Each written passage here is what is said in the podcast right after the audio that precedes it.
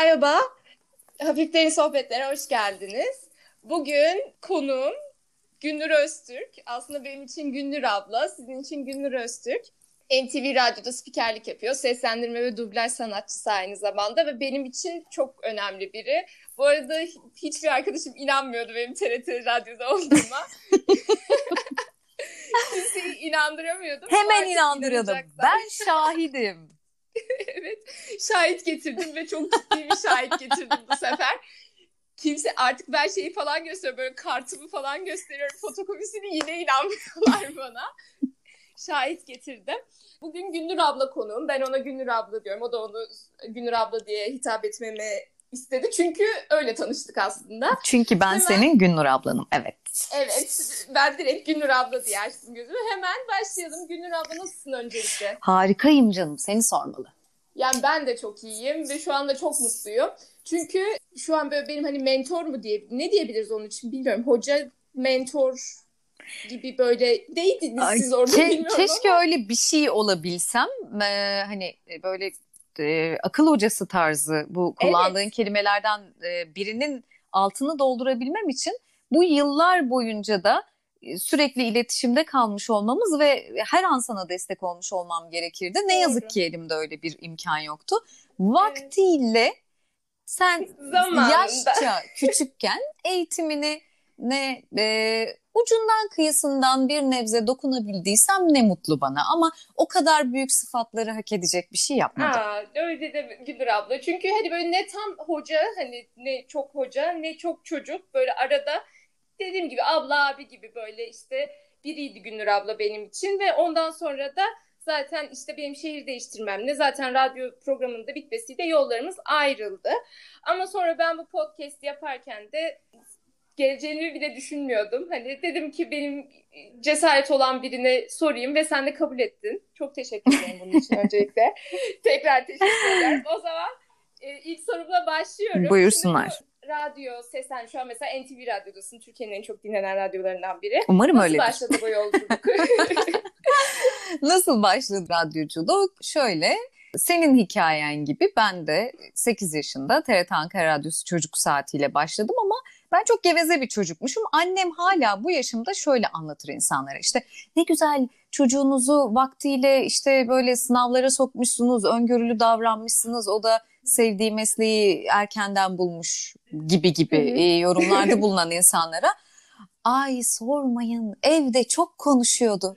Biz de gider belki enerjisini TRT'de atar da biz kafamızı dinleriz diye düşündük. Bak senin kızın şu an haber spikeri hala insanlara böyle anlatıyorsun.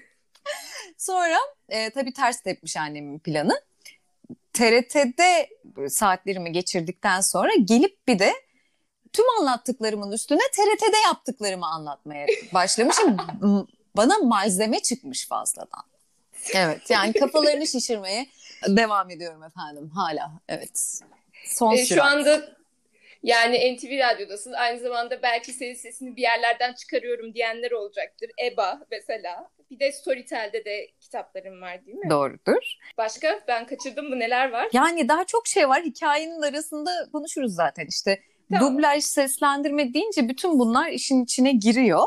İstersen hikayemi ben şöyle hızlıca bir anlatayım ki evet, sen evet, içinden cımbızlarsın soruları. Olur tamam. mu? Tamam, Hatta tamam, EBA'dan yapalım. bahsettin. Oraya kadar getireyim ben hikayeyi. Tamam, tamam öyle yapalım. TRT Çocuk Saati'ni biliyoruz. Sen de bahsettin. Evet. Orada hem seninle ne yaptığımızı da açıklamış olalım. Evet, evet, evet. Orada bir usta çırak ilişkisi var.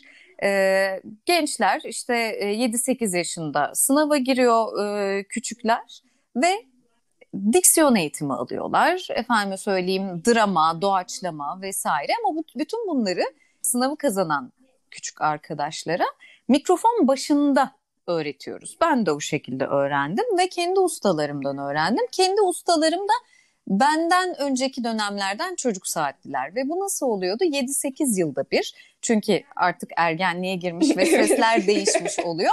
Yeni e, gençlere, yeni çalışma arkadaşlarına ihtiyacımız oluyor ve sınav açılıyor. Ve yine 7-8 yaşındaki küçüklerden yeni çalışma arkadaşlarını aramıza alıyoruz. Ve usta çırak ilişkisi dedim. Siz benim iki alt dönemimsiniz. İki mi? İki. Aa. İki alt dönemimsiniz ve ben dolayısıyla sizin eğitiminizde aktif rol oynadım ve bazı Evet. diksiyon derslerinize girdim. Ve e, bizden birkaç dönem üstlerde camın arkasında prodüktör olarak ya da yönetmen olarak yer alıyorlardı. Ben sizinle beraber stüdyonun içinde sizinle beraber seslendirme yapıyordum. Erdal Küçük Kömürcü vardı mesela o sizin şeyin mi? 2-3 dönem üstünüz? Ee, Yoksa... Erdal abi devlet tiyatrosu sanatçısı Ankara Evet, DT'den. ya. O çocuk saatli değil ama e, Bahri abi, Nezih abi onlarla da çalıştınız. Onlar hep çocuk saatli. Yani ben şöyle hatırlıyorum. Benim de TRT ile şöyle oldu. Ben aslında yine ailemin seninkine benzer bir hikaye. İşte enerjisini atsın, konuşuyor işte hareketli, sıkıntı yaşamıyor konuşmakta falan ama önce benim sesimi güzel sanmışlar. Ben şeye girdim ilk başta. Ee, çok sesli koro sınavı vardı. TRT'nin yine çocuk kulübünün. Ona girdim. Sonra TRT'nin önüne gittik işte liste şeklinde asılıyordu. Ben kazanamamışım. Orada üzüldüm. Sonra bir abi vardı orada hatırlamıyorum adını hiçbir şeyini. Benim yanıma geldi. Şey dedi sınavı kazanamadın mı dedi. Evet dedim. Bana işte ritim falan tutturdu. Bir de şarkı söyletti. Dedi ki sesin kötü. Ritmi niye? Sen dedi işte radyo sınavına gir dedi. Hı hı. Öyle Ritim duygusu ben. önemlidir. Kulak yoksa bizim işi yapamazsın. Çünkü karşındaki yönetmen şöyle söyle diyecek. Ya asıl diksiyon eğitiminde kulak hakikaten çok önemli. Evet. e, şöyle söyle diyecek ve sen hem işte diksiyon olarak doğrusunu alacaksın hem de biz oyunculuk da yapıyorduk. Mikrofon oyunculuğu işte dublaja giriş aslında orada yaptığımız Hı hı. şey. Dolayısıyla karşıdan yönetmen o oyunu verecek sana ve sen onu alabilmelisin. O yüzden hani ritim tutmasının nedeni o. Evet, e, ondan sonra işte sınava girdim. Sonra işte sizden seni hatırlıyorum. Bir de Hakan abi vardı. Saçları uzundu. Asla o zaman o kadar garip gelmişti ki bana. Yani saçları uzun biri falan diye. Hmm, gitti böyle o saçlar. Evet sonra gitti onu hatırlıyorum. İşte orada diksiyon eğitimini aldık. Sonra da zaten programlara rutin olarak başladık ve ben düşünüyorum 3. sınıftan 8. sınıfa kadar oradaydım. Yani Hı hı. bayağı insan orada büyüyor Hı hı. çok garip bir deneyimdi benim için ve çok güzel bir deneyimdi. Ondan sonra işte senin dediğin gibi ben şehir değiştirdim. Sonra program bitti sanırım. Değil mi? Şöyle masraf oluyormuş efendim. Başka e, hiçbir masraf yokmuş gibi çocukları eğiten 1940'lardan beri bir okul olan Evet. TRT Çocuk Saati kapandı. Çok üzülmüştüm ben. Yani kendim içinde olmasam bile devam etmesini çok isterdim. Ee, Evet yani benim de içim sızladı hala. Evet. Bunu konuşunca hala canım yanıyor. Doğruya Ee, doğru. peki, şimdi Günür abla böyle senden bahsettik. İşte söyledik radyo programı yaptığını, seslendirme, dublaj. Şimdi belki çoğu kişi şunu düşünecek. İşte radyo televizyon mezunudur. İşte ya da bunun üzerine e, radyo televizyon mezunudur diye düşünmüştür çoğu kişi ama sen aslında ODTÜ mezunusun ve gıda mühendisliği mezunusun. Hani çok da birbirine benzer değil. Hatta taban tabana zıt da diyebiliriz yani. Ve yani benim bu programda konuk ettiğim çoğu kişi de aslında üniversitede belli bir meslek üzerine eğitim görüp ondan sonra hayatlarını başka bir tarafa yönlendirenler. Hı hı. Peki sen bu kariyer planını yani aslında düşünürsen 8 yaşından beri ilgiliydin bu işe ve başarılı olduğunu da biliyordun. E mesela neden gıda mühendisliği okudun ya da sonrasında kariyer planını nasıl yaptın? Hemen anlatayım. Şöyle canım. Anne baba öğretmen. Ve e, bana dediler ki biz sana hanlar hamamlar bırakamayacağız. Ayakların yere sağlam bassın. Çok da haklıydılar.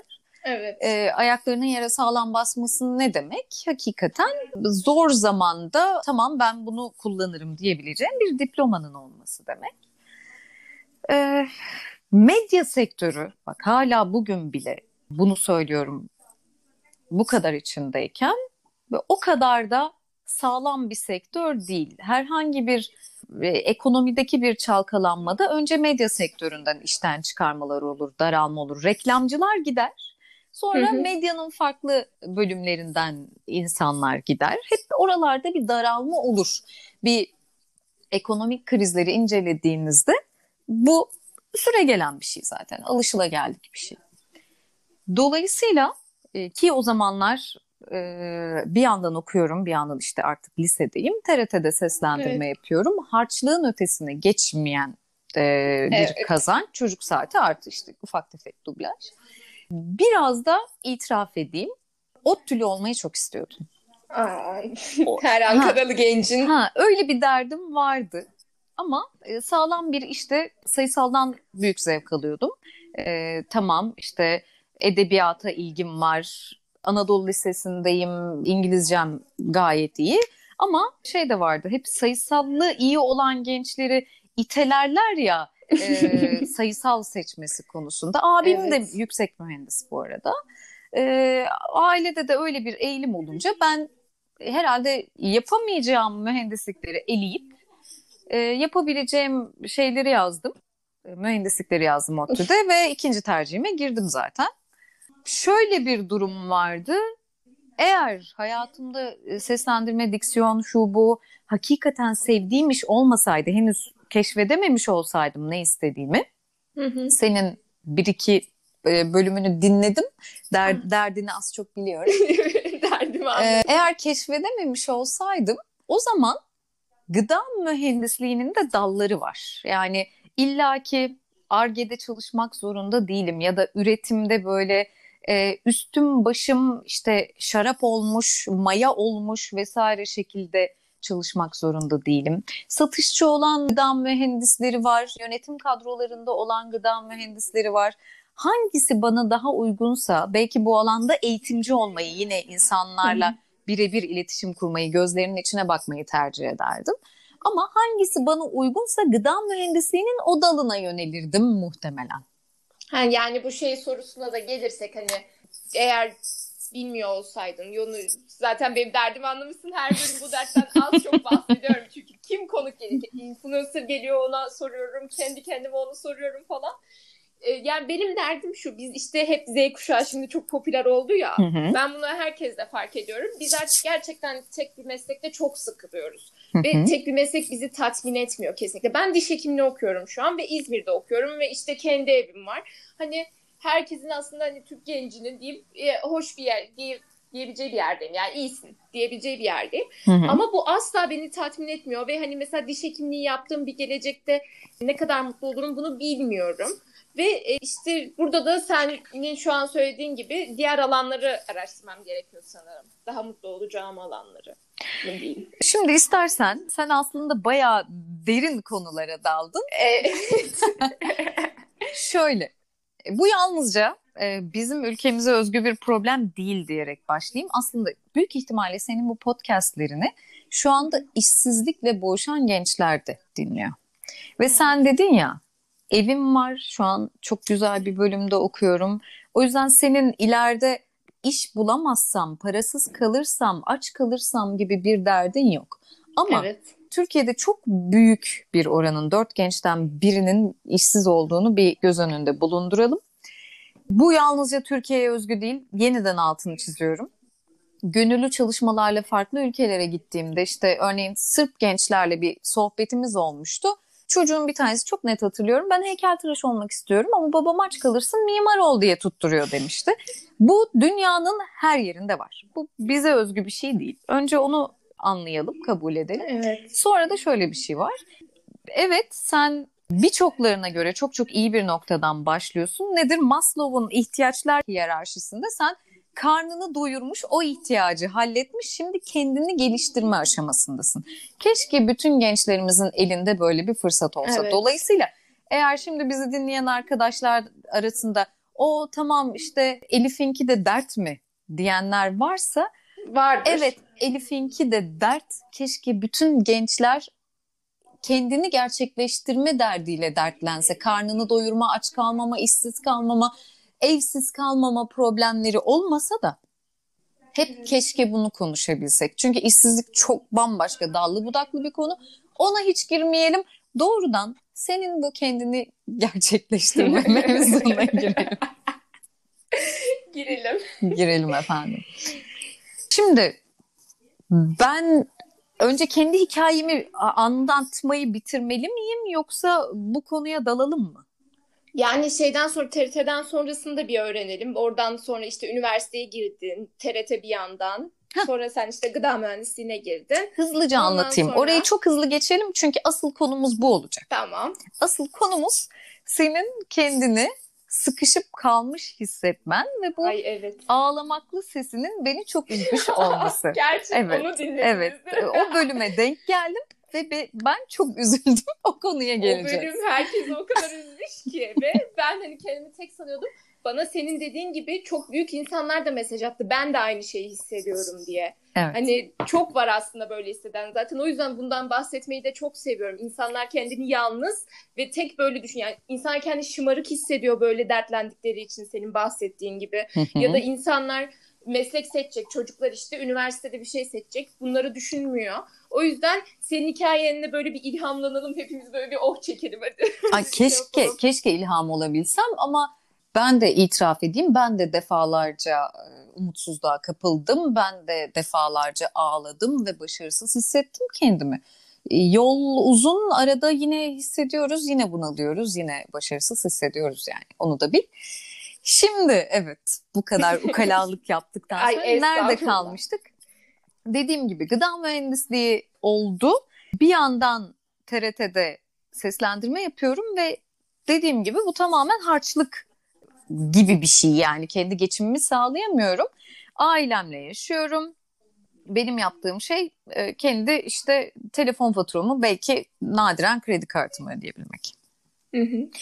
Dolayısıyla artık gıdanın işte üçüncü sınıfındayken o civarlarda dedim ki ben gıda mühendisliği yapmak durumunda kalacağım herhalde. Çünkü e, seslendirme işiyle geçinebilecek durumda olmazsam mezun olduğum anda gıda mühendisliği için bir takım bir yerlere başvuruda bulunurum. İşte özgeçmişimi gönderirim. Ama ve lakin senin şu an EBA yani eğitim bilişim ağı olarak andığın ama 12 yıl önce bizim vitamin dediğimiz şey. Evet. E, ben lisansta son sınıftayken bir kadın ses arıyordu. E, oraya bir arkadaşım haber verdi. Git bir demo bırak dedi. Bıraktım. Meğer beni arıyorlarmış. e, ve bir baktım. Aa ben bayağı geçimimi sağlayabiliyorum. Yani tamam hala kiramı ailem şey ödüyor yani onların evindeyim ama bayağı geçinebiliyorum. Demek ki gıda mühendisliği yapmak zorunda değilim. Ben aşık olduğum yani mikrofon başında çok mutluyum. Mutlu olduğum evet. işi yapabilirim. Ve e, o benim çıkış noktam oldu. Dediğim gibi artık 12 yıl olmuş o da. Vay be. Hala devam ediyorsun. e, o benim çok çok gurur duyduğum bir iş. E, hatta şöyle şeyler oluyor. Team Fight Tactics Galax- Galaxy'ler diye bir oyun var. Bilmiyorum oynadın mı denk geldin mi? Onun bir takım seslendirmelerini yapmıştım. YouTube'da onun altındaki yorumlara bakıyorum. Ee, şey diyorlar işte aa Eba'nın sesi işte Eba'nın sesini nereden bulmuşlar da bu işi yapmıyor. Vitamin ablayı çok duydum ama Eba ablayı hiç duymadım. Vitamin abla diye hitap edenler çok Gerçekten oldu. Mi? Bir takım yorumlarda. Hatta şey de olmuş. Şimdi ben dedim ya sana sayısal seviyordum diye. Evet. Bir takım kullanıcı yorumlarında şey var. Niye fen bilgisini bu kadar severek anlatıyor diye mi? Sen fizik falan anlatıyorsun. Şey, tabii e, kimya, biyoloji hepsinde ve hakikaten yani lise e, kimya, biyoloji konularını seviyordum ve zevkle anlatıyorum ve hep seslendirme takımı kaptanım da hep şey derdi boşuna mı mühendis seslendirmeci aldık? sanki, sanki mühendis olduğuma bakıp aldınız arkadaş. Sen beni iyi seslendirmeci diye aldın. Ama ben e, işin biyolojisine, kimyasına dalıyorum ve hakikaten çok severek yaptım o işi. Her zaman benim için yeri ayrıdır EBA'nın yani. Şu anda devam ediyorsun ve o şekilde de aslında bunun bir meslek olabileceğini, bununla geçim sağlayabileceğini anladın.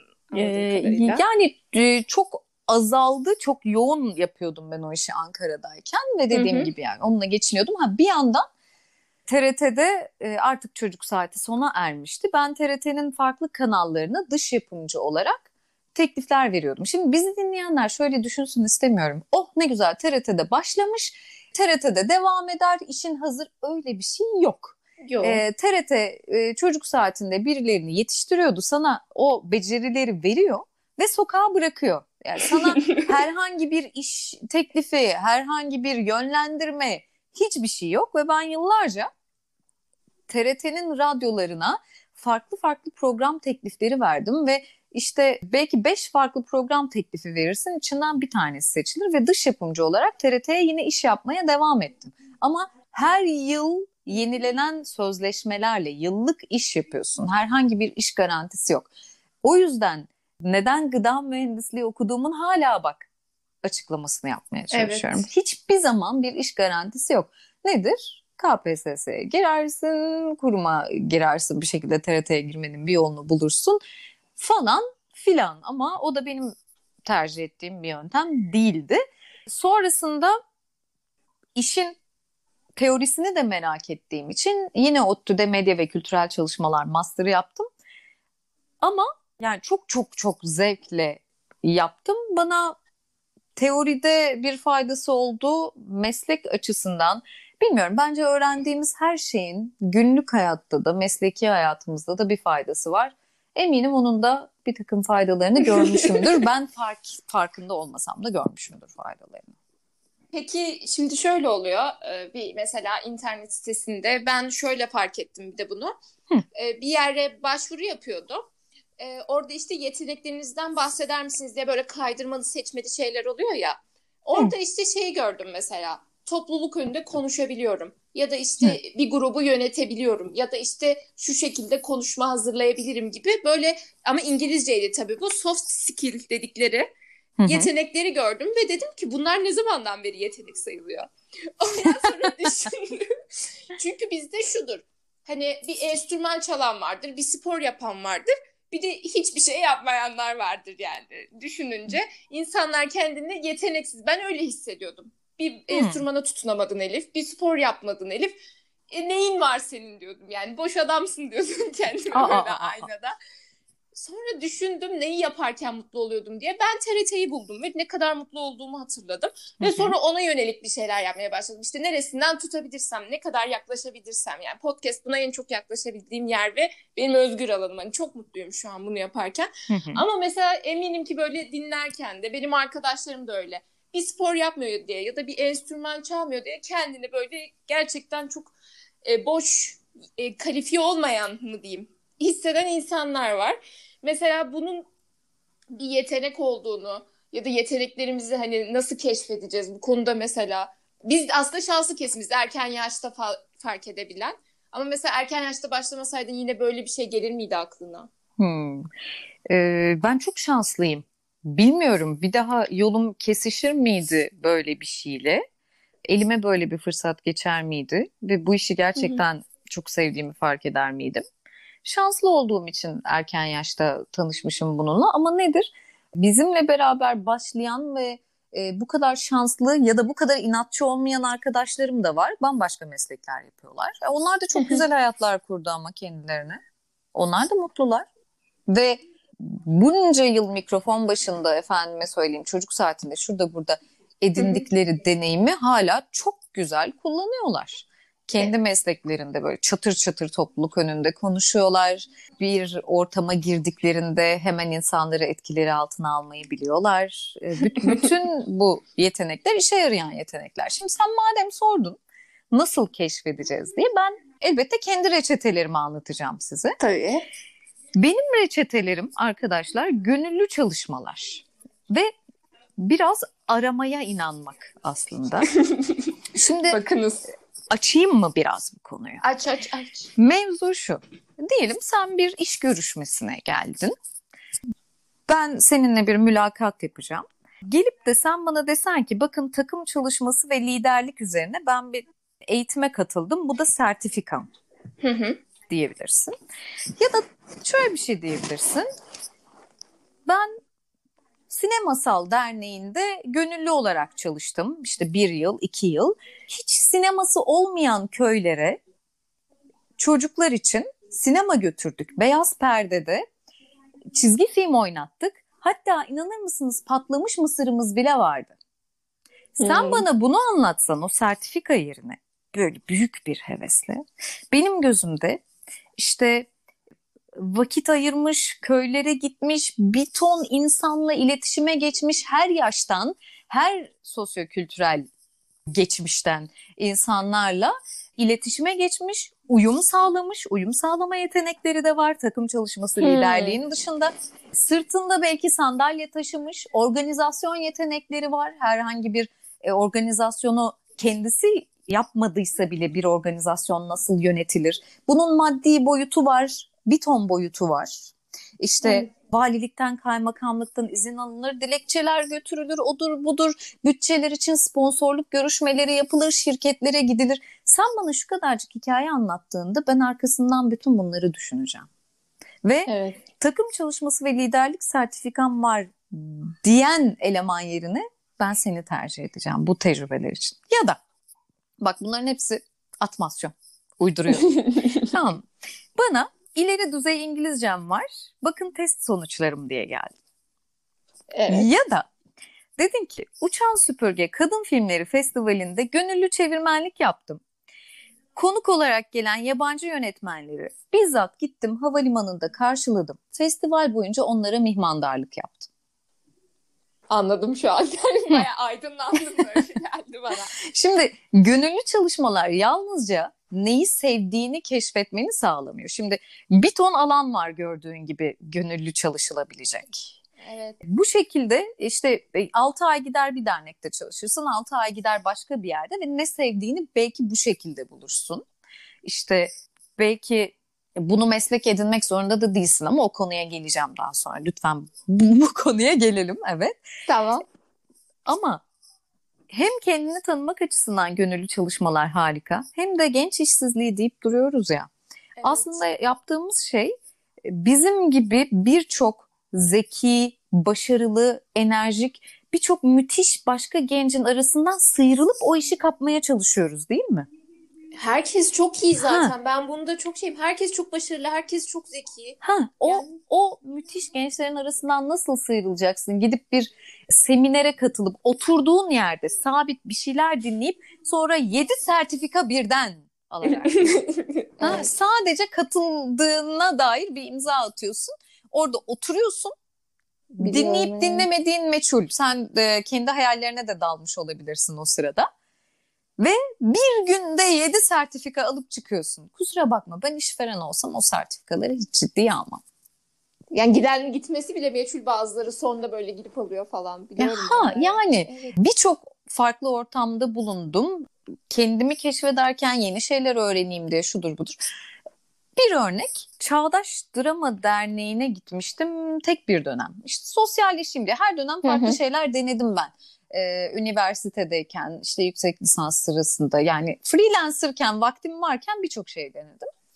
Bir dönem Çağdaş Drama Derneği'ne gittiğimde herhalde işte 20 kişi filandık sınıfta hatırlamıyorum 20-30 kişi. Sınıfta e, işte bir sanat bölümünden bir arkadaş vardı, bir avukat vardı, bir e, endüstri mühendisliği okuyan bir de ben vardım. Geri kalan herkes öğretmenlik okuyordu. Sorduğumuzda şöyle bir şey diyorlardı. KPSS olmazsa eğer özel okulları denediğimizde bu sertifika bize lazım. Evet bir de bazı üniversitelerin gönüllülük için böyle özellikle zorunlu şeyleri de var sanırım. Ha. Peki biz bir şeyler yapalım dediğimizde mesela işte çıkışta yemek yiyelim falan yani herkes Hı-hı. müsait olmaz ama ya da işte şöyle bir organizasyon yaptık. Hep orada insanlar kendini geliştirme derdinde ya. Mesela endüstri mühendisliğinde okuyan arkadaşım e, bir doğa topluluğuna üyeydi orada. Bir trekking etkinliği vardı. Hepimizi davet etti. Yine bu öğretmen olmayanlar gitti.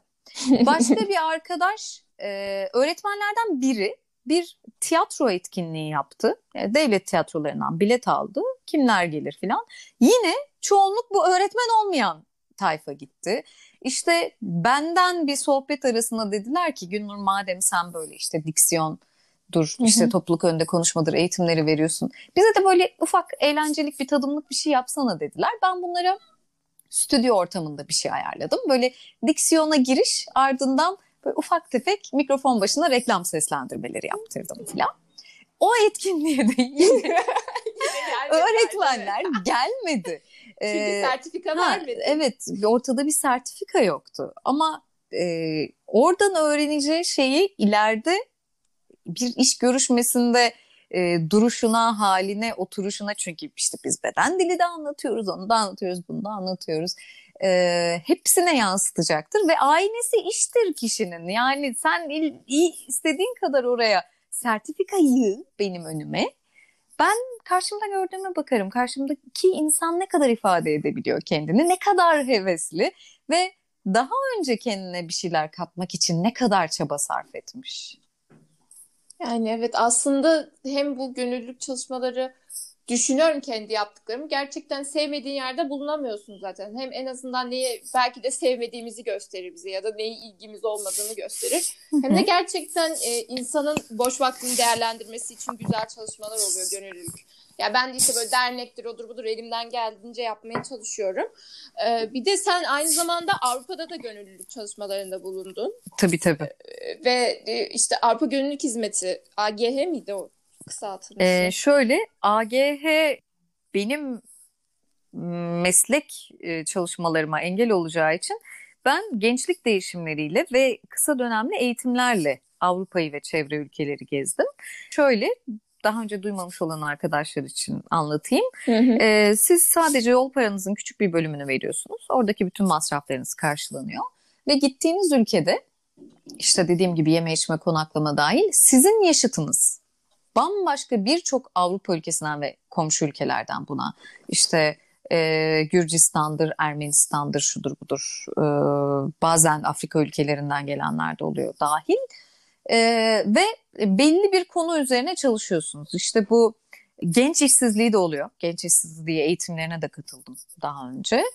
E, demokrasi olabiliyor ya da biyoçeşitlilik olabiliyor. E, onlarca, yüzlerce konu var belki de.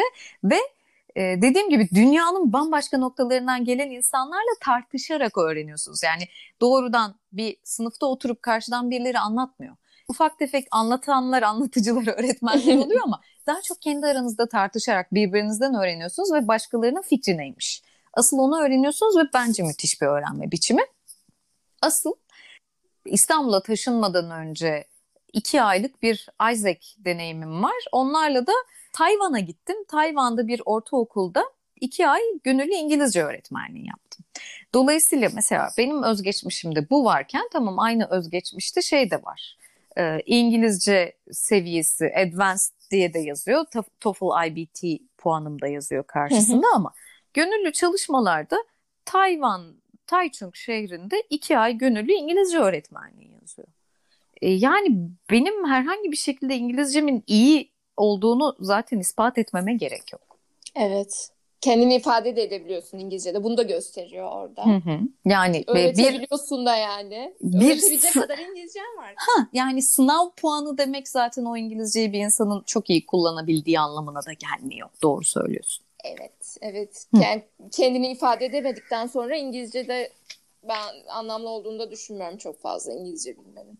Ki çoğumuz öyleyiz şu an. Hani herkes şey diyor ben anlayabiliyorum ama konuşamıyorum diyor. O da işte işte konuşabileceği ortamlara girmeli. Keşke, evet. keşke işte uluslararası gönüllüsü olan bir derneğe gitse ve bir gönüllünün mesela bu işte Avrupa Birliği projeleri yapan derneklerin genç gönüllüleri olur. Ee, evet. Ona sen dilin döndüğünce Türkçe öğretirsin ama İngilizce konuşursun ve aylar içinde bir bakarsın sen kendini ondan daha fazla geliştirmişsin. Bu her alanda yalnızca İngilizce konusunda değil. Gönüllülük böyle bir şey. Zaten gönüllü çalışmayı önerdiğim bütün arkadaşlara şunu diyorum. Bencil olun yahu. Önce arkadaş bu çalışma bana ne kazandıracak? Sonra sen kendini geliştirirken bir bakacaksın birilerine de faydan olmuş. Ama önce bencil ol. Bana ne faydası var gönüllü çalışmanın? Yani gönüllü çalışmak parasız birilerine hizmet etmek değildir. Sen ne öğreneceksin bir kere? Bambaşka insanlarla, kendi sosyal çevren dışındaki insanlarla iletişim kurmayı öğreneceksin. Belki ileride hangi alanda çalışırsan çalış, belki işte satışçı olacaksın. Birilerini ikna etmen gerekecek kendi fikrini, kendi markanı birilerine anlatman gerekecek. Ama eğer e, her e, sosyokültürel, sosyoekonomik çevreden insanla bir arada bulunmadıysan, yalnızca kendi çevrene aşinaysan orada fena halde tökezlersin. Evet. Ya bu bir örnek yani e, gönüllü çalışmalardan öğrenilebileceklerin haddi hesabı yok ama senin neye ihtiyacın var? Ne arıyorsun?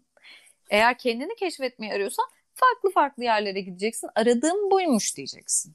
Bu benim reçetem. Herkesin kendine göre reçeteleri olabilir. Ayrıca Günnur ablanın reçetesi. Evet, Günnur Açıklandı. abla, Günnur abla reçetesi diye bir kenara yazabilirsin. Ha bu arada birkaç örnek de vereyim sana. Şimdi bir takım e, gönüllü çalışmalar işte sen spor dedin, müzik dedin. Birçok farklı şey yaparak senin çok güzel bir mesleğin var şu açıdan. Sen zaten bunu da istiyorum, istemediğimden emin değilim gibi bir cümle kurmuştun. Şimdi hem maddi olarak seni tatmin edecek bir meslek var işin ucunda. Hem de ya bu e, tıp alanı olduğu için söylüyorum. İnsanlara faydalı olduğun için de oradan apayrı bir tatmin alacaksın. Dolayısıyla komple bu mesleği bir kenara atmayı biraz erteleyip Hı hı. e, başka alanlarda da kendini tatmin edebileceğin şeyleri aramanı önereceğim. Yani komple çöpe atma baştan. Evet. Çünkü çok tatminkar bir alan seninki. Bir akşam eve döndüğünde gerçekten yani e, belki günlerdir diş ağrısından kafasını duvarlara vurmuş yaşlı bir adamın derdine derman olmuş olmanın huzuruyla döneceksin. Ve hani güzel bir maddi getirisi de olacak. E, bütün bunları da düşünmelisin bence. Ki hani komple kaldırıp diş hekimliğini bir kenara bırakmış olan örnekler çok fazla. İşte Mabel Matiz örneği. işte. Evet ama o bitirmiş fakülteyi. Ha, o bitirmiş. E, başka örnek e, podcast yapıyorsun. Deniz Dülgeroğlu. Evet onunla tanıştım harika biri. E, yani diş hekimi örnekleri çok fazla ama şunu da kabul et. Deniz Dülgeroğlu'na birisi bir reklam ajansında fırsat verirken bu kızın kafası çalışıyor. Bu kız çok iyi okullarda okumuş. Yıllarca diş hekimliği yapmış. Dolayısıyla sokaktan geçen herhangi biri değil. O yüzden ben ajansımda bir şans verebilirim diyor. Evet. Dolayısıyla aldığın eğitim, o ana kadar kendine kattığın her şey ileride senin işine yarayacak. Yani büyük ihtimalle ben hiç gıda mühendisliği yapmadım, hiç alakam olmadı ama kesin ODTÜ'lü olmak ben farkında olmadan bir takım kapılar açmıştır bana. Doğru. Açmıştır yani. Hı hı. Ya kimse bunu yüzüme doğrudan söylemez. evet ODTÜ'lü olmanın da payı vardır diye ama belki de NTV Radyo'daki iş görüşmesinde e, bunun da payı vardı. Ha bu arada gönüllü çalışmalarımı da CV'mden bakıp şimdiki genel yayın yönetmenim iş görüşmesinde sordu. Şurada ne yaptın? İşte engelsiz ODTÜ topluluğunda ne yaptın? Burada ne yaptın? Hı hı. Hepsini sordu bana. Belki onların da etkisi olmuştur. Bilmiyorum beni neden işe aldı. Yani ben Deniz Dülgeroğlu'yla tanıştım bu arada ve bana işte bu süreci anlatırken e, şunu dedi. Kendi de böyle düşünmüş. Hı hı. E, gemini güvenli bir limana parket mi denir ne denir? bilmiyorum. Gemi ne yapılır onu da bilmiyorum ama hani Gemiyi limana- bağlarsın şekerim halatla. yani bana şey dedi hani gemini sağlam bir limana yanaştır ondan sonra ne yapabileceğini O yine çok bak. kibar bir şekilde bana da söylemiş. çok şey Gemi- geldi. gemiyi sağlam limana yanaştır. Benim annemle babamın söylediği eşeğini sağlam kaza bağla. Evet. Aynı benim babam da şeyler Aa, altın evet. O- onlar çok önemli. Ama, e. Ee, sabit bir şeyin olsun. Sen yine kendine e, güven ve ve başka bir mesleğe geçmeye çalışırken bir yandan bu işi yapabilirsin. Kendini başka bir alanda geliştirirken bir yandan para kazanmaya devam edebilirsin. Evet. Ama şu anki eğitimin sana yine bir takım kapılar açacak. Çok alakasız yerlere bile gitsen. Örnek vereyim. Ezel Akay'dı sanıyorum. Boğaziçi makine mühendisliği mezunu olması lazım. O da bir e, reklam ajansının mı bir yerin kapısını çalıyor. Ben yönetmen olmak istiyorum diye ve e, adamın e, eğitimi boş olmadığı için hadi bir şans verelim diyorlar konuyla alakası olmamasına rağmen. Ya da kış uykusu bir zamanlar? Anadolu'da Nuri Yönet- Bilge Ceylan e, elektrik elektronik mühendisi ama ve lakin üniversitede okurken bir yandan fotoğrafçılıkla ilgileniyor, sinema kulübüne gidiyor ve kendini geliştirmeye devam ediyor. Ee, sürekli bir şeyle. Belki o konuyu sevmeseydi bambaşka şeylerle ilgilenecekti ve bambaşka bir mesleği olacaktı.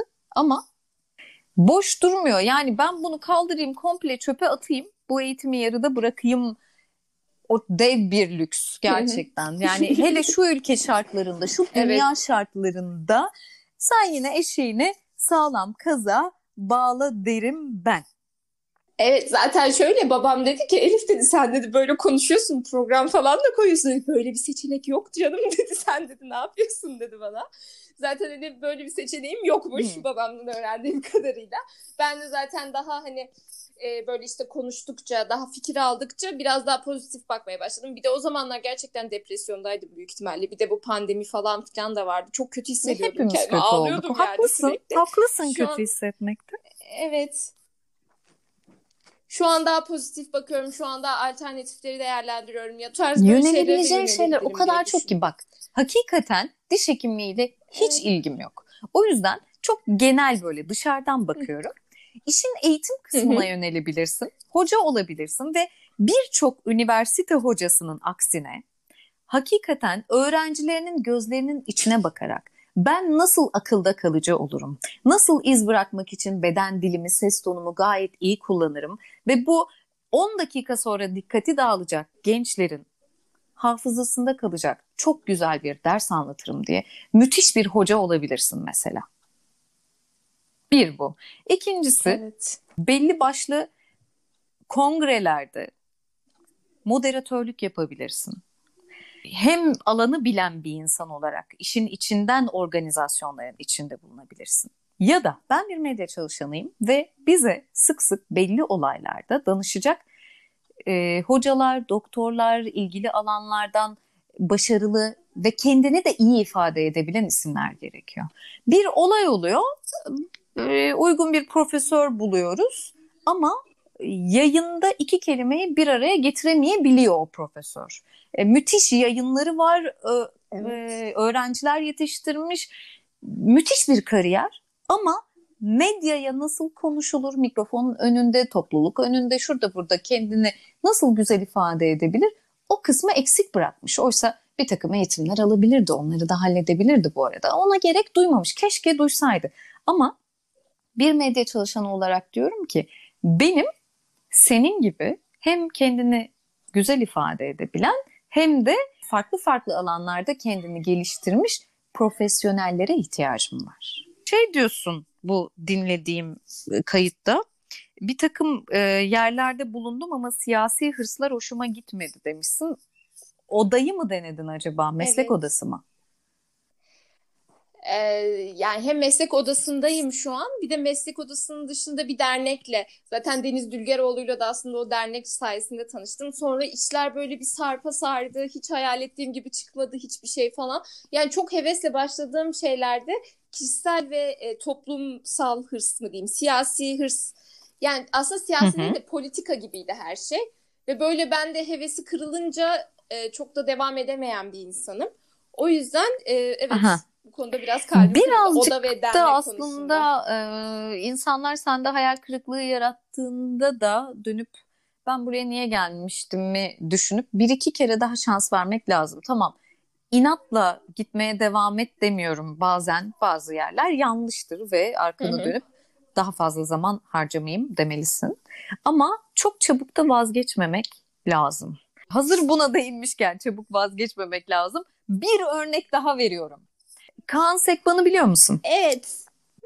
Hı. Mesela Kaan Sek uzun yıllar bankacılık yapmış ama bankacılık yaparken bütün kazandığı parayı oyunculuk kurslarına işte orada burada e, atölyelere, workshoplara, şunları bunlara harcamış ve hep kendini sahne için, kamera önü için şudur budur geliştirmiş. Birçok seçmelere de gitmiş ama e, olmamış o ana kadar. Bir videosunda izlemiştim evet bir konuşmasında vardı Kaan Sekban'ın. Şöyle bir şey anlatıyor. Ee, çok tatsız bir günde bile gidiyor bir video çekmesi lazım. Çünkü düzenli olarak çekiyor ve hiç takipçisi olmadığı zamanlar. Yine bir şekilde toparlanıp e, işte üstüne başına çeki düzen verip o bilgisayarın başına oturuyor ve o videoyu çekiyor ve şöyle bir sözü var. Bir şeyin ne kadar istediğin işler yolunda gitmiyorken ne kadar peşinde koşturduğunla alakalı. Adamın o sıralarda hiçbir takipçisi olmamasına rağmen bir istikrar gerektiğinin farkında ve işte sen eğer haftada bir ben bu videoyu çekeceğim, haftada bir podcast yayınlayacağım diye bir söz verdiysen o istikrar önemli. O işi ne kadar istediğinle ilgili. Ha o sana milyonlarca takipçi kazandırmayabilir ama o podcast'i takip eden eğer 30 kişi varsa, 50 kişi varsa o insanların saygısını kazanırsın. Evet çok garipsiyorum Günnur abla. Yani böyle mesela bazıları dinliyor ve bana geri dönüş işte mail atıyorlar ya da işte yorum yazıyorlar. Ben asla inanmıyordum başka insanların dinleyebileceğine ve sürekli kendi kendimeymiş gibi koyuyordum. Sürekli koy hani kimse dinlemiyor zaten falan diye koyuyordum. Bir baktım 200'e girmişim Spotify'da. O sonra kimse dinlemiyor zatenin rahatlığı sonra gitti mi? Yok şu an hala devam ediyor. Hani böyle birkaç influencer'la yaptım çünkü. Hani bu Yağmur Yuvardar ve Çisem Çakır'la yaptım. Onlar da böyle cilt bakımı üzerine bayağı popüler insanlar. Onlardandır dedim. Ben hala inanmıyorum kimsenin dinlediğine. Diyorum ki annem babam dinliyordur. Bir de birkaç arkadaşım dinliyordur diyorum ama bilmiyorum. insanlar mail falan atıyor. Bir de mail atmak da bence uğraştırıcı bir şey. Hani o insan hem dinlemiş onu hem de üstüne mail atmış inanılmaz böyle bir şey oluyor. Çok harika bir his değil mi? Bir, yaptığın böyle. işin birilerine ulaştığını bilmek. Evet. Ee, benim de arada bir başıma geliyor işte Storytel'de seslendirdiğim kitapların altına e, yorum yazıyorlar ama işte Twitter'dan, Instagram'dan mesela işte şu kitabınızı dinledik, Pollyanna'yı dinledik. İşte şöyle olmuş, böyle olmuş işte ağzınıza sağlık bir takım yorumlar yazıyorlar.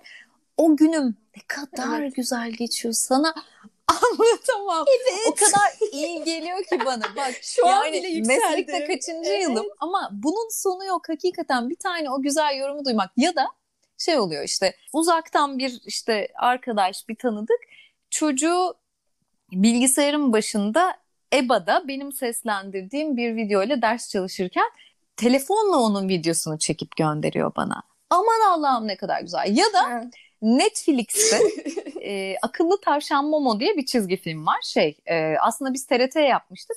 Sonra Netflix'e de satmışlar. Ben orada hem dış sesim hem dişi papağanım hem de erkek film. ee, bazen e, şey oluyor mesela ya yıllar önce çalıştığım bir arkadaştan böyle ufak bir mesaj geliyor işte bizim e, çocuk momosuz uyuyamıyor gibi bir şey. Ne ne diyorum işte Netflix'te sana takıldık diye geçen öyle bir mesaj geldi. Ne Netflix'te dedim Netflix'te yani şey vardır işte ufak tefek dublajını yaptığım filmler vardır ama ufak bir ses onu nereden tanıyacak? Ama sonra öğreniyorum ki işte Momo Netflix'te satılmış. Ben bu şekilde öğrendim benim seslendirdiğim çizgi film Netflix'te olduğunu. Çünkü 5 sezon iş ve hakikaten yoğun olarak sesim olduğu için orada bizim çocuk sürekli Netflix'te seni de dinliyor deyince Allah Allah hangi işim sürekli dinliyor? ne olabilir bu? Bir baktım Momo oradaymış. Hani diyordun ya uzun saçlı Hakan abi diye. Akıllı tavşan Momo'yu da o evet. seslendiriyor. Aa! Güzel plot twist oldu. Çok iyi. Ve peki o zaman soruyorum. En en sevdiğim, en klasik herkese ilk duyduğunda sorulan soru, radyo ile ufaktan yakından alakası olan. Radyoculuk bitecek mi? Radyo bitecek mi? İşte modası geçecek ee, mi? Şöyle bir başa gideyim. Te- televizyonun Yok yok televizyonun icadına gideyim falan. ben. Ee, televizyonla beraber. Radyonun öleceğini öngören çok fazla insan olmuş şimdiye kadar. Bu konuda master'da yaptığım için rahatça söyleyebiliyorum. Çünkü akademik çalışmaları da okudum. Hatta şöyle bir şey var. Amerika'da MTV'nin müzik kanalının çıkış hı hı. videosu yani ilk yayınladığı video 1981 olabilir. Tarihi tam hatırlamıyorum. Video Killed the Radio Star. Bu şarkıyla oh. başlıyor MTV. Çok eminler yani televizyonla beraber radyonun Bitti öleceğinden. Radyo. Ha ne oluyor? Oturma odalarında işte hadi ajansı alalım diye insanların başına oturduğu o kahverengi kutu ortadan kalkıyor elbet. Ama insanlar radyoyu arabalarda, yollarda deli gibi dinlemeye başlıyorlar. Radyoda teknolojinin gelişmesiyle beraber ona adapte oluyor ve ellerimiz, gözlerimiz meşgulken arabada çok yoğun bir şekilde radyo. Sonra ne oluyor şekerim? sen bir Z kuşağı olarak çok daha iyi bilirsin. Teknolojinin gelişmesiyle biz şu an inanılmaz yoğunuz ve aynı anda birden fazla evet. işi yapmak zorundayız. İşte spor yaparken bir yandan sesli kitap dinliyoruz. Çünkü E, o sırada bir kitap tutamayız elimizde. E, işte ya da araba kullanırken o sesli kitabı dinliyoruz. Ellerimiz gözlerimiz meşgul bizim. Ya da bütün gün işte çalışmış ve zaten bir ekrana bakmış oluyoruz. Gözlerimiz bitmiş tükenmiş oluyor. Boynumuz ağrımış oluyor. Belki de o yüzden kulağımızla dinliyoruz o sesli kitabı. Yani yine koşulların getirdiği bir ihtiyaç sesli kitapta. E aynı şey radyo için de geçerli. Benim ellerim, gözlerim meşgulken ben hala müzik dinlemek istiyorum. Ben hala haberleri almak istiyorum.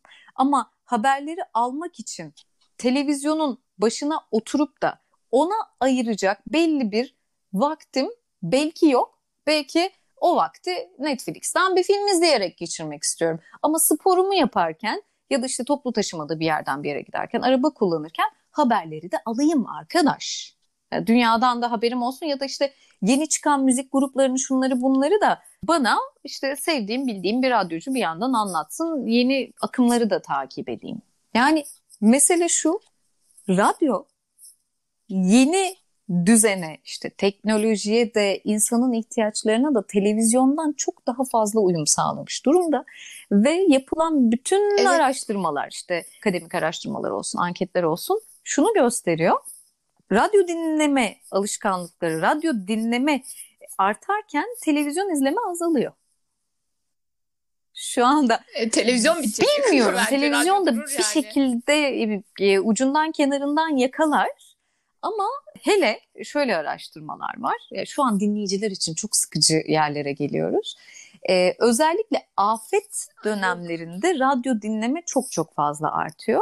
Bununla ilgili işte Hindistan'dan tsunami zamanından örnekler var ama bütün dünyadan şu anda Covid-19 ile ilgili araştırmalar var afet döneminde radyo dinleme müthiş artmış durumda. Çünkü insanlar işte ne oldu, vaka sayıları ne oldu, işte ölüm ne oldu, deli gibi insanlar bir şeyleri takip ediyor. E, müzik de aynı şekilde yani radyo çok dinleniyor ve dinlenilirliği artmış durumda. Bazı araştırmalar beni de şaşırttı.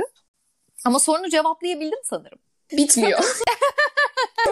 sorunu yani. cevaplayabildim. Sonuç olarak evet yani sosyal e, eğlence açısından, sosyal medya açısından da ben hani podcast kısmında olduğum için şöyle bir şey var. Aslında bizim şu an e, üzerinde podcast çektiğimiz uygulama Amerika tabanlı bir uygulama ve aslında bu uygulamanın şöyle bir özelliği var. Senin e, izlenme sayına, takipçi sayına bakıyor ve sana sponsorlu hmm. anlaşmalar yapıyor normalde. Amerika'da bu böyle. Çünkü Amerika'da evet. podcast inanılmaz rağbet görüyor ve çok seviyor insanlar. Yani artık hani radyoda müzik dinlemek yerine bir de e, böyle işte podcast dinleyenler var.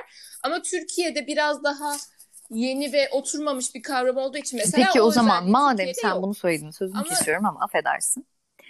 Ee, şöyle de bir araştırma var. Pandemi döneminde podcast mikrofonu satışları patlamış Hı-hı. ve Amazon'da tükenmiş. Bu bu piyasaya giren çok insan oldu yani son dönemde. Çok var evet. Evet ben zaten yani şöyle başlayacağım dediğimin 3. ayında başlayabildim de sonra ben başladıktan sonra bütün arkadaşlarım dedi ki Elif ben de yapıyorum. Dedim yap. Sonra dedi ki biri ben de yapıyorum. Dedim yap. Ama tabii senin dediğin gibi işte bahsettiğinde gibi istikrar ve yani mesela konu bulmak. Arkadaşımla diyoruz ki podcast çekelim. Sonra diyoruz ki ne konuşacağız? Sonra birbirimize bakıyoruz. Konuşacak bir şey bulamıyoruz. O yüzden ben de e, girecek herkese buyurun diyorum, yapın diyorum. Çünkü biraz zor ilerliyor zaten. İsteyen sadece devam ettirebilir. Ama herkes bir bu şey gibi, herkesin Bizim çocukluğumuzda yani. da herkes blog açmıştı. Üç posttan sonra bırakmıştı. Ama şimdi bakıyorum üç posttan sonra bırakmayan insanlar beyaz yakalı işlerini 10 yılın sonunda terk edip bana seyahat programlarımda bayağı freelancer işte çalışan, blog yazarı, sponsorlarla geçinen gezginler. Yani bunlar bana konuk oluyor ama Aa. 10 yıl beyaz yakalı çalışmış. Blogunu o kadar istikrarlı bir şekilde yazmış ve işte ülkeleri anlatmış, seyahatle ilgili bütün ayrıntıları anlatmış, toplu taşımasını, yok para birimini bilmem neyi her şeyi tatlı tatlı fotoğraflarla anlatmış. Üşenmemiş. Biz de çok geziyoruz ediyoruz ama oturup bunları yazmaya üşeniyoruz açıkçası. Ve 10 yılın sonunda bakıyor ki aa ben e, siteme aldığım sponsorlarla geçinebiliyorum. İyi ben bırakıyorum bu işi ve daha çok geziyorum dünyayı diyor. Bu gezginler şimdi benim seyahat programlarıma konuk olarak geliyorlar. Yani istikrar evet. işe yarıyor. Evet yani mesela herkes de YouTuber olmaya çalışıyor. Herkes işte Instagramer olmaya çalışıyor ama işte Hı hı. dediğin gibi istikrar. Ben sana bir şey sorabilir miyim? Ay Şimdi Tabii. belki bunu Ay, baştan heyecanlandım. söylemeliydim. Çünkü dinleyenlerin beni boomer falan zannetmesini istemiyorum. Ben Y kuşağıyım. Ya Aa. ben Y kuşağıyım. okey boomer Ben falan. değilim. Ama sana bir şey soracağım. Cringe olmak nedir? Aa, e, Hmm. cringe olmak şöyle hemen anlatıyorum Hmm, Günür abla. Bak şimdi tamamen anlayacaksın. Mesela yeteneksizsiniz izliyorsun tamam mı? Sonra orada bir amca çıkıyor. Böyle çok da gariban görünen bir amca. Böyle oradan evet almak için saçma sapan hareketler yapıyor. İşte atıyorum takla atıyor. Sonra ona böyle jüriler böyle bir garip bakıyor. Senin böyle bir için ezilir. O böyle kanalı değiştirmek istersin. Hani böyle bir bu adam ne yapıyor dersin. Onun adına bir utanırsın. O hissiyatı verebildim mi ben şu an? Aa, Ee, yani Hani ben başkası adına utanmak. çünkü. Ya da işte tam olarak başkasının adına utanmak ama biraz daha mesela şimdi bu TikTok videoları çok var ya böyle saçma sapan şeyler yapıyorlar. Böyle onlara mesela direkt YouTube'a cringe TikTok videoları yazsan onu izlesen onu hissettiğin Ha. şey cringe'lik işte. Hani başkası adına utanmak ve başkası adına işte e, ya bunu niye yapıyor falan demek. Ben mesela ilk podcast yaptığımda bana birkaç arkadaşım dedi ben işte dinlerken cringe oldum. Her bu gün yeni olmak. şeyler öğreniyorum. Teşekkür ederim. Ya ben anneme de açıkladım bunu. Şey, Şimdi her arkadaş şey cringe annen X kuşağı. Anneni karıştırmayalım. ben daha gencim lütfen. Ya, yok ama e, evet ama direkt şey yazsan YouTube'a işte cringe TikTok videoları yaz. izle o içinde zaten bir hissiyat oluyor. Mesela böyle onu kapatmak istiyorsun. Ona bakmak istemiyorsun. Diyorsun ki bu Hmm. insan bunu neden yapıyor diye. Hmm. Bunun adı cringe Vay olmak. arkadaş. Güzelmiş. Benim mesela çok samimi bir arkadaşım var sınıftan, şey okuldan, fakülteden bir arkadaşım. Hiçbir podcast bölümümü dinlememiş. Diyor ki Elif ben cringe oluyorum, dinleyemiyorum. Bırakıyorum kenara kapatıyorum diyor. Hmm, güzel örnekler. Öyle. Bravo. Evet, Evet, yani evet, hissettirebildiysen evet, güzel oldu. böyle bir anlamı var. Çağda yakalamam lazım değil mi bir şey? Evet Emel. Tabii şu ki tabii ki. Yani e, da. 11 yaşındaki yeğenimle Potterhead olduğum için ya da işte bilgisayar oyunlarıyla şunlarla bunlarla yakından ilgili olduğum için güzel anlaşıyorum. Onun 5 yaşında bir kardeşi var. Evet. E, onunla da e, işte Karlar Ülkesi, Elsa, Anna falan filan öyle anlaşıyorum. Ha. Ama bir de şey de oluyor mesela boomer birinin cringe demesi. Aha evet ondan eminim. Dediğim gibi bana gitmez. Onu, onu kullanmak bana Evet. gitmez. Hayır, Yok sen boomer Hayır, değilsin. bana Yok, da gitmez. Yani, mesela- Ee, en nihayetinde insanlar bir şekilde haber spikeri olarak tanıyor beni ya da işte bir TRT geçmişim olduğu için benim ağzıma yakışmaz ya da senin influencer dediğin şeye ben kanaat önderi demeliyim. Ha, çok teşekkür ederim Gülnur abla. Programa katıldığın için de çok teşekkür ederim. Eminim herkesin çok ilham aldığı ve e, gerçekten vizyon açıcı bir program oldu. Benim şeyimin aksine, programımın aksine ilham açıcı ve gerçekten derin bir sohbet oldu.